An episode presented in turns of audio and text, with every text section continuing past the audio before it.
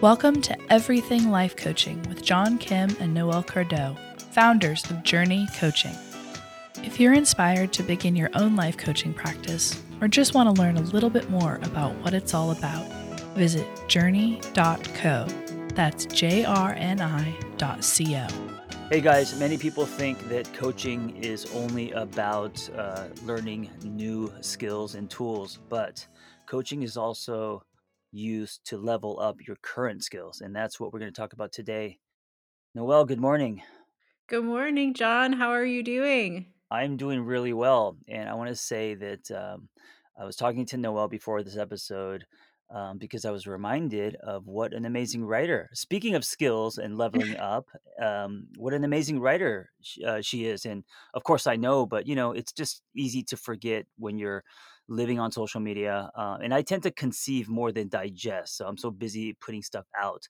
I don't read a lot, but but once in a while, you know, someone's uh, post will come on my feed. I'll catch it.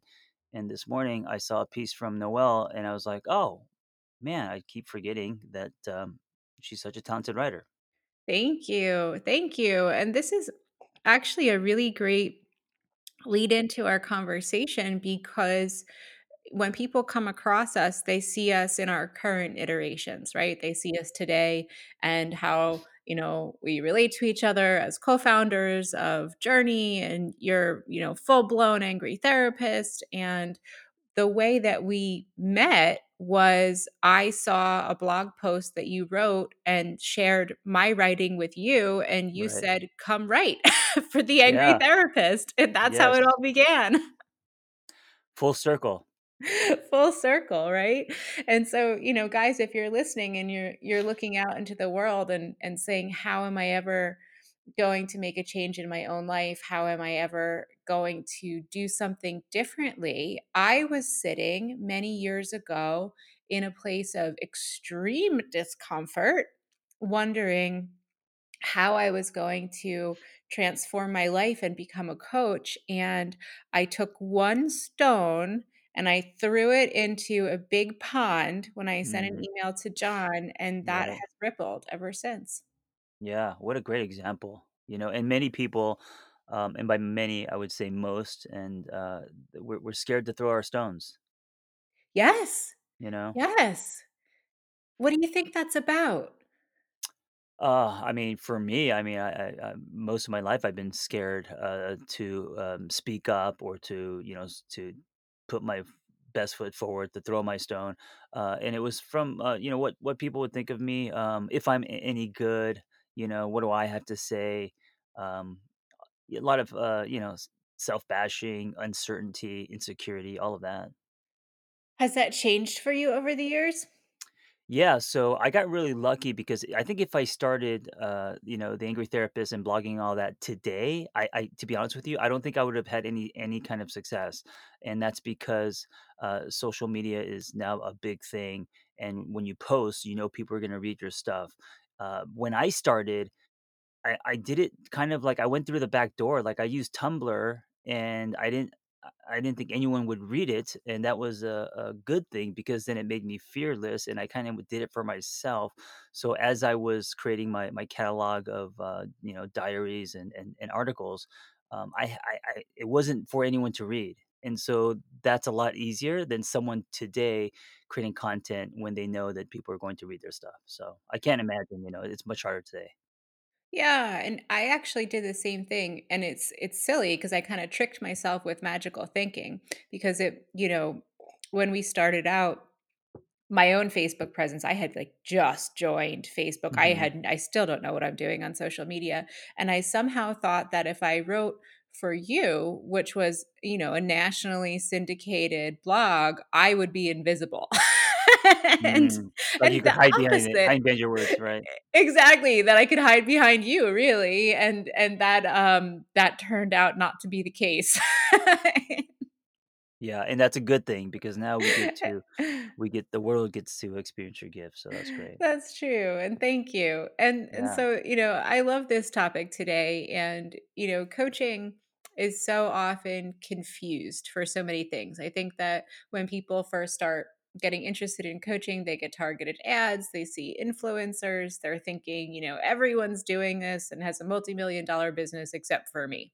And number 1, that's not true. And number 2, what coaching truly is is it's a communication methodology.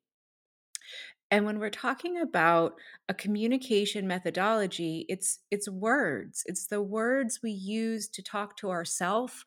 It's the words we use to talk to our families and the people that we love. It's the words that we use to help clients move from one point to another or to bring into our own jobs or our own um, passions and and move things. The whole point of coaching at the end of the day is language and movement. So by that definition, if you embark um, on uh, uh, in in taking co- co- coaching training and a coaching career, um, you are by default going to be a better communicator. There's no way you're not going to be able to be be better communicator if you don't. Um, I mean, if you if you go go through the journey and actually um, start to learn tools on coaching, correct? Yes, you will a 100% spot on become a better communicator, and then there are other skill sets that come into play that you will unconsciously absorb, and one of them that's incredibly important is resiliency. that the work of coaching and the way that you use language to calm negative emotions and to recenter with your goals and that which you want to accomplish, even if it just means I want to have a better day that I'm having right now, you naturally internalize the science around overcoming setbacks and become more capable and powerful in life. I think setbacks. When you say setbacks, that really um, it hits for me. It illuminates. It's in neon um, because I faced so many in my life, and I think uh, you know learning how to um, overcome or push through um, hurdle setbacks. I think is. I mean, that's that's like the key. One of the keys to life in general. You know. It is. It is one of the keys to life, and I think, you know, as we're talking about our story and our history and the people that we were, you know, even just reflecting on myself in terms of confidence, um, I'm my younger self is completely unrecognizable to me today. Mm, in a good way or in a In a bad good way. way. In a Right. in a in a good way. I used to be so scared and, you know, this is something I used to talk about a lot, but I don't talk about often now. I used to be so governed by, um, depressions and eating disorders and concepts of my own body that in my 20s, I was scared to go out and do things and enjoy things that other twenty-year-olds really loved because I was inhibited and I didn't have confidence. And guys, today, that that is not the case. Today she's rocking egg suits.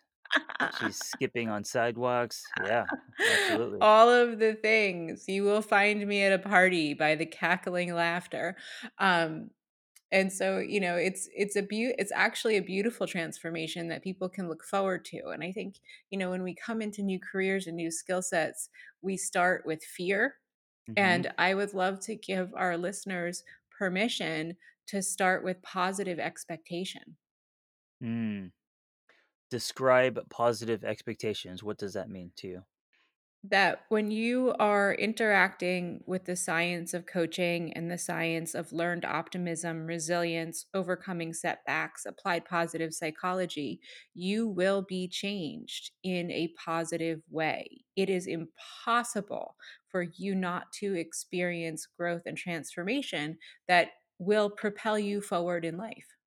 Yeah, and I think as you do that, you create distance uh, from the of a scared old self, like you did. Like you said, I don't really, you know, I don't really know that part of me anymore. The the Mhm. part that was scared to go out, and you know, you remember, right? We're never gonna erase our memories, um, but it's not who you are. You you almost come out of that person, and and you evolve into someone different. Very much so, very much so, and, you know, let's pull in the science here to talk about where this come from, because it's it's one thing to hear stories, and it's one thing to find role models like you might hmm find in John and I, and that's awesome and appropriate and one of the pieces of applied positive psychology on this work, but there's also a lot of science and theory underneath it, and part of this is the concept of learned optimism. Mm. And this comes from Martin Seligman, who is at the University of Pennsylvania. He is widely regarded as the godfather of applied positive psychology. And his work tells us that if people can be convinced to confront the reality of their lives, not from a perspective of despair, but from a perspective of really just gathering evidence by answering three straightforward questions, Mhm. what happens is you square with reality, it becomes less scary, and you gain more tools to overcome setbacks in life. And everyone wants to know what these 3 questions are. And by the way, this is under the umbrella of setbacks theory, right? Mhm. This is called Right. setbacks theory. Yeah. And the the 3 questions setbacks theory slash learned optimism. And so, you know, if we're working through this, if we're really workshopping it, everybody who's listening and John, you know, pull up something, a setback that has occurred in your own life. And Mm. the first question is Is this setback temporary or will it plague you forever? Okay, so let me think of a setback in my life. Um, okay, so I, I have a, a setback in mind. The question is, is it temporary or um, is it will it last forever? Uh, it felt like it was going to last forever when I was going through the time, but it was obviously it was temporary. Mhm. Yeah, Logic, me logically, too. it was temporary. Yeah, yeah. Yeah, I, I was thinking of um, you know, the the life of an entrepreneur and building businesses, selling them, losing them. You know, I Mm. think that when you're in the throes of it, it's like, oh God, my life is over. But you know, you learn how to build businesses. You you you grow, you move on. So it's always it's always temporary. I was actually thinking the same thing, and mine was a little more specific. Work. Yeah, which is weird. Uh, uh, mine's a little more specific, but uh, and I'll share it. Um, um, at one point, uh, I met someone. Uh, he fell from the sky, and we hit it off. And he wanted to buy um, a big part of the Angry Therapist, and basically, you know, just over a uh, over some sushi and a contract being a napkin. Um, I sold. I think it was. 50% 40% or something like almost more than half of my company um, for a very very small amount of money and then the setback was as we started working together we realized it wasn't a good fit and I remember waking up thinking, "Oh my god, what am I gonna do? I just sold I just sold half of my business, and it it's it this partnership isn't gonna work out." And I remember that was like a giant dog-eared page of my chapter of this is a setback. This is a huge setback. Yeah. Yeah.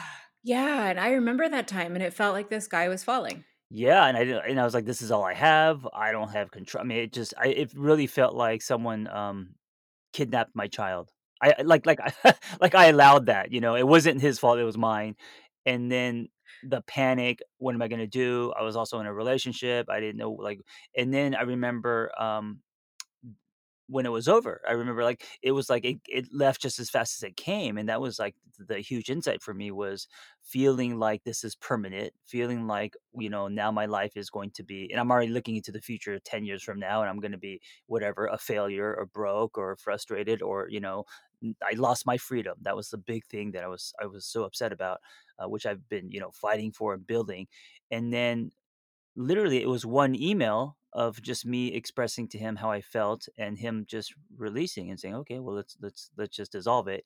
And I remember that feeling, which was, "Oh my god, it's not forever. You know, it has passed. I have learned a lesson." And I I I literally cried. I cried of just Mm. relief and just feeling like, "Oh my gosh, that this has passed." And I, I remember that day like yesterday. Yeah, yeah, and yeah, and because I've known you forever, I remember it Right. too.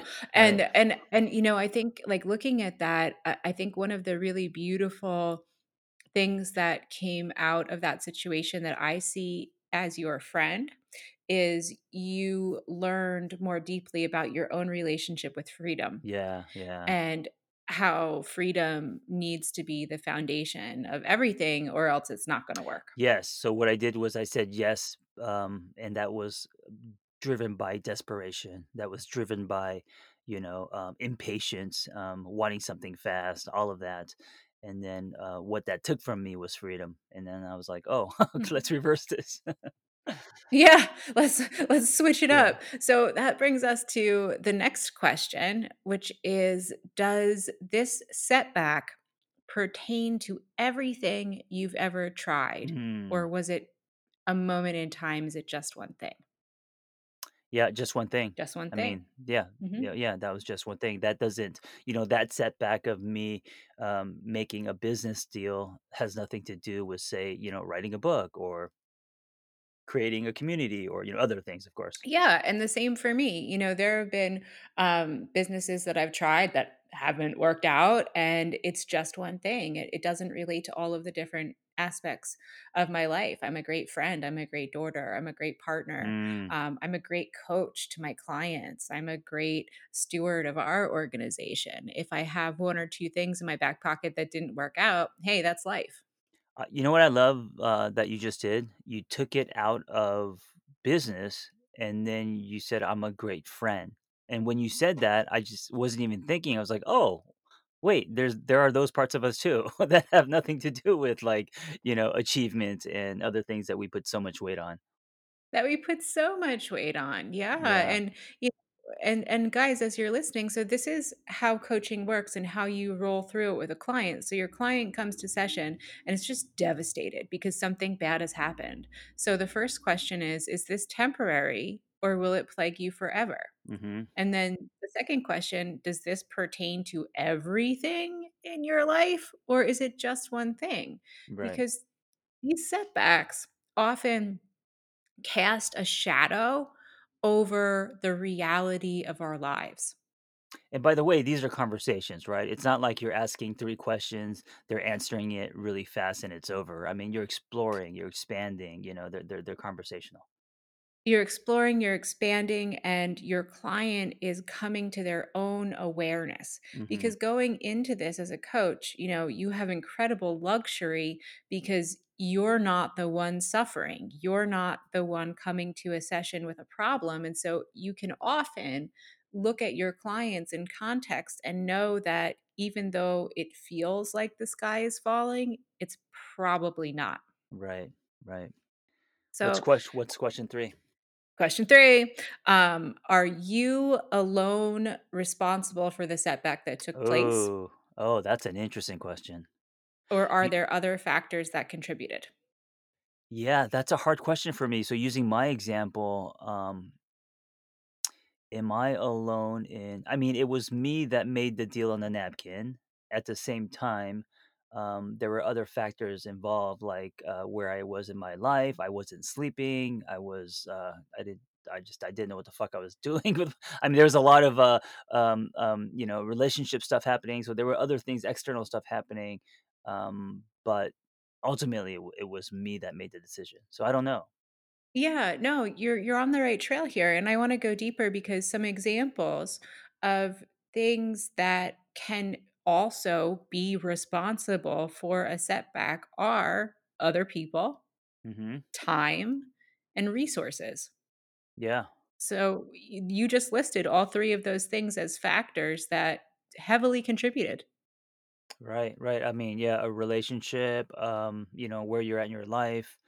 Uh, for me, I had was had really bad insomnia, so you know, maybe maybe a lot of that stuff contributed to me not thinking clearly or thinking thoroughly. I was there, I could tell you it totally did. Yeah, Yeah. absolutely. I I I I could tell you it totally did, and Sure. you you were not alone responsible for that setback, Mm, um, because there you know, it takes it it often takes multiple people to cause a setback. sure, sure. Yeah, humans alone do stupid shit all the time, but big setbacks are often um, there's often a village behind that setback, you know. Yeah, so yeah, so setting that up with your clients, and you know, even as John and I are doing today, saying, you know, hey man, like this isn't all you. You can't put this on your shoulders and say, you know, I suck or I did this and I need to own it. You can own it in whatever way feels um, like a lesson, but it wasn't all you for sure. yeah. And if you're listening to this and you're thinking about uh, uh, maybe a recent setback, um, are you blaming yourself? Are you saying that this was all me? Because if you are, you're gonna be putting a lot of pressure on yourself. Yep, exactly. And so, you know, the one two punch with coaches is we're listening deeply to our clients to hear if our client is assigning responsibility to something that hmm isn't totally theirs. And then we're also shining that flashlight on other places that they can't see right now. So, you know, what I tell our students in journey coaching is to be a successful coach, you need two things. And this is for life, it, it goes so far beyond coaching. You need a mirror to look yourself in the face and see what's really going on. And then you need a flashlight to Mm. look at all the dark places that are out of your view. And and you need someone to help you with that, Yes. Right? Because then you're only seeing it through your own lens, and this is this is where the coach comes in. Yeah, it's where the coach comes in, or it's where, you know, you come in for your partner, or where your partner comes in for you. My husband and I just had a hard conversation this morning, and he had a really big feeling that was totally valid, and it was based on his own personal view of the world. And when he was telling me what was going on for him, I was like, yeah, that's super valid. I, I hear you and I understand you, but look outside of yourself at all of these other things hmm that can prove to you that the sky isn't falling. And he was like, Oh, yeah. Right. Right. You're right. And so, you know, using these skills in your home, in your own life, with your clients, this is how you start to internalize it. And then the next time that a setback rolls down the hill, you'll have these questions embedded in your psyche and they'll flow from you pretty Mm. naturally. Yeah. A positive lens. Putting on a Mhm. positive lens. Yeah. A I I positive lens. I love when you said learned optimism. What I lo- love about that is a lot of people think that optimism is just kind of ingrained. It's a choice. We just do it. Um, that you know, when you say learned, that really changes it for me. It's an incredible aspect of this science. Yeah. So, learned optimism sits juxtaposed against learned helplessness. Mm, And learned helplessness comes from family systems, from family of origin, uh, or from really closely formed friend groups, or from uh, your community where you grew up. And you know when we're when we're talking about this stuff you know a lot of times people think that coaching is fluffy and it's a nice to have discipline but um, i i approach coaching from a really hardcore social justice perspective right. and to me teaching people the tools and skills of learned optimism is a really effective way to combat intergenerational trauma, to Mm, combat uh, social construction that people who come from lower socioeconomic statuses face, uh, to combat um, fear that marginalized populations face, and can be used to enact serious change in the world. yeah. I I feel like the more you come at coaching from your uh, fire in your belly, um, the less fluffy it is, you know, or Mhm. quote unquote fluffy. If People think coaching is fluffy because they see it as just kind of a blanket statement. It's too vanilla. What do you even mean? Uh, but when you come at it with an angle that is tied to your story and who you are and what you're passionate about, um, then there is no fluff. Like you know, like Oh, you. yeah. Yeah. Oh, very much, and and I I actually talking about breaking intergenerational trauma, I had a hilarious conversation with my father. Um, my dad and I have a great relationship, he's awesome. He came from a very, very, um, poor childhood upbringing, his family and and he, as a child especially, suffered so much, and when I was growing up, he always taught me you know, life is hard and you must suffer and struggle and work hard. And then maybe you can eke out an existence that you might feel good about. Um, that's kind of gnarly, you Mm, know, yeah. in in so many different ways. And he used to call uh, his experience with depression, which I share. I also suffer from depression. Um, he used to call it running at the wall that he would Mm, run at the wall in order to force himself through the days. And I was like, that sounds horrible. yeah. Um, and so I was subject to learned helplessness growing up, right? That's what I was taught. Right. And when I started trying to run at the wall, it didn't work for me. It's that's not my composition. It's not how I'm made up emotionally or mentally. It Mm, wasn't going well. And so when I began to learn about coaching and positive psychology, I learned how to put on a positive lens and I transformed so completely and Mm, changed the way that I took my life lessons from my family of origin. And, um, you know, my dad told me the other day that he's really proud of me. Um, but because he's a snarky old gent, he said that every time I ever called home crying, he remembered and he has a consulting fee for me waiting. mhm, right, invoices. Yeah, and so I said, "You know, Dad, that's uh, that's funny because I've never ever once taken your advice.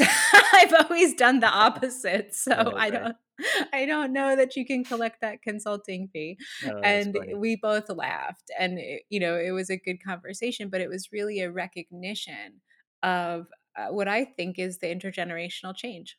Yeah, I love that. What a great story. And you know, I also want to say that uh, um, so Noelle sharing that story, um, it it tells me that she's applied a lot of the stuff in her own life and has seen change and is a believer because of that. And now, as a coach, when she's coaching other people, the tools that uh, that she has, they're not just cut and paste from textbooks or from courses. They are um, pure. They are honest. They are things that she has used. So. Uh, that's another thing, you know. I, I think a lot of people, when they explore coaching, they feel like, "Oh, I, my life has to be perfect um, I have to be in a great place. And it's not true. I mean, when you go through something, come out the other side, that in itself is going to be um, a whole set of tools, you know? Oh, yeah. And, you know, and you live it. You start living with this stuff and you start experimenting in your own life. And it's kind of like, oh, hey, this works. This feels good. I love this. And then it, it becomes a joy and part of your purpose to share it with others. Right. Right. And I Awesome. think that's what, yeah, that's what we see in the spirit of journey coaching.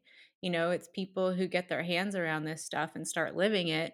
And then, you know, the snowball starts rolling uphill in terms of goodness and abundance and prosperity. It's really fun. Yeah. Guys, if you're interested in learning more about learned optimism and setbacks theory, um, and, and, and also just in general about yourself and how you work, um, come hang out with us at Journey Coaching. Yes, Yeah. Do the journey. And um, Noel, keep writing. I will. I will. Thank you, John. All right, guys. Be well. Ready to cut through the BS of becoming a coach? Snag John and Noel's six step guide to becoming a life coach at journey.co slash everything. That's jrni.co slash everything. If what you've heard here today speaks to you and you want to learn a little bit more about becoming a coach, visit journey.co, J R N I.co. We've graduated nearly a thousand coaches and offer vibrant community, strong lifetime support, and world class coaching education. We're fully ICF accredited and look forward to watching how you use coaching to make a bigger impact in the world around you.